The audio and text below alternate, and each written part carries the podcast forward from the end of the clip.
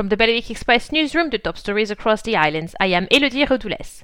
Jersey's government is refusing to confirm what financial settlement the outgoing chief executive will be entitled to under his contract after he agreed to step down in the wake of controversy over his second role at a UK real estate firm.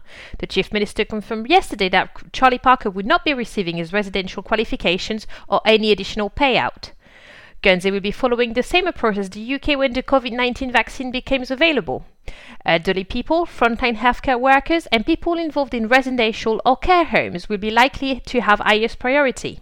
The CEO of a Jersey advocacy group for children in care has warned the government it could be irreparably breaking caregivers' trust and affecting their sense of self worth after funding for a landmark support package was cut by 30%.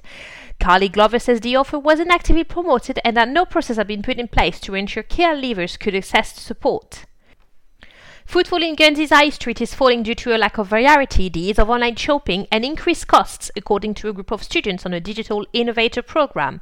The pupils are trying to come up with digital solutions to make St. Peter retail more attractive to local shoppers. For more on these stories, visit bailiwickexpress.com. Your weather now. It will be mostly cloudy this afternoon with some hazy sunshine and maximum temperatures of 14 degrees.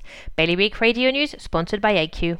At IQ, you can now own a Mac from as little as £33 a month over 12 or 24 months interest free. The choice is yours. So pop into IQ and they'll help find the right Mac for you with financing that's right on the money.